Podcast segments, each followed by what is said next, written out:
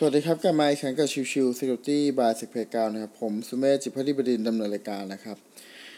ครั้งนี้ก็จะเป็นครั้งสุดท้ายของปี 2020 นะครับ กับเรื่องของ Pat Tuesday นะครับ โดย Pat Tuesday ครั้งสุดท้ายประจำปี 2020 นะครับ ออกในวันที่ 8 ธันวาคมนะครับ ซึ่งก็มีช่องโหว่ทั้งหมดอยู่ที่ 58 ช่องโหว่ด้วยกันนะครับ โดยช่องโหว่ 58 ช่องโหว่เนี่ยก็กระทบ กับตัวของ Microsoft Product อยู่ทั้งสิ้น 11 Product นะครับ ทั้งนี้จากการรวมทั้งหมดในช่วงปี 2020 นะครับ พบว่าตัวของ Microsoft ปล่อยแพทออกมาทั้งสิ้น 1,250 ช่องโหว่นั่นเองนะครับ ตัวของช่องโหว่ที่ได้รับผลกระทบนะครับ ก็จะมีเรื่องของตัว Microsoft Windows นะครับ Edge Browser นะครับ Java Core นะครับ Microsoft Office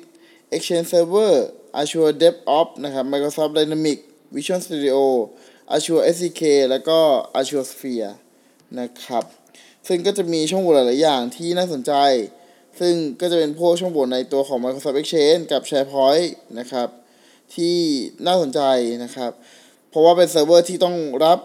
การเชื่อมต่อจากภายนอกหลาย ๆ ครั้งนะครับ ก็จะมีตัว CVE 20017132นะครับ ซึ่งจะเป็นของตัว Microsoft Exchange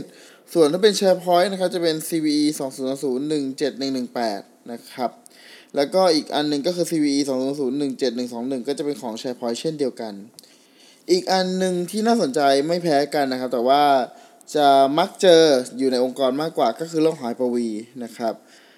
โดย Hyper-V Host นะครับ จะได้รับผลกระทบ CVE 20017095 นะครับ ซึ่งการโจมตีไปที่ตัวของ Hyper-V เนี่ย มันจะโจมตีไปผ่านตัวพอร์ต445 นะครับ ก็เป็นช่องโหว่ที่รุนแรงอีกอันหนึ่งเช่นเดียวกันนะครับ ดังนั้นเนี่ยก็แนะนำให้รีบทำการแพทเร่งด่วนนะครับ ถ้าหากมีองค์กรไหนที่ใช้อยู่ไม่ว่าจะเป็น Microsoft Exchange SharePoint แล้วก็ตัวของ Hyper-V นะครับ หวังเป็นอย่างยิ่งว่าจะวางแผนในการรับมือภัยคุกคามอย่างเร่งรีบและก็อย่างรัดกุมนะครับเพราะว่าในช่วงปี 2020 เนี่ยเราเห็นชัดเจนว่าตัวของบอทต่างๆครับพัฒนาอย่างรวดเร็วจริงๆครับมีการเอาช่องโหว่ใหม่ๆ เข้ามาผสมผสานเข้ากับตัวของการแพร่กระจายของตัวมาแวร์นะครับ ซึ่งทำให้ มันมีองค์กรอีกหลาย ๆ องค์กรถูกผลกระทบจากการไม่แพทช่องโหว่เหล่านี้เป็นจำนวนมากนะครับ ดังนั้นหากไปไปได้ก็แนะนำให้รีบทำการแก้ไขโดยอย่างเร่งด่วนเลยทีเดียว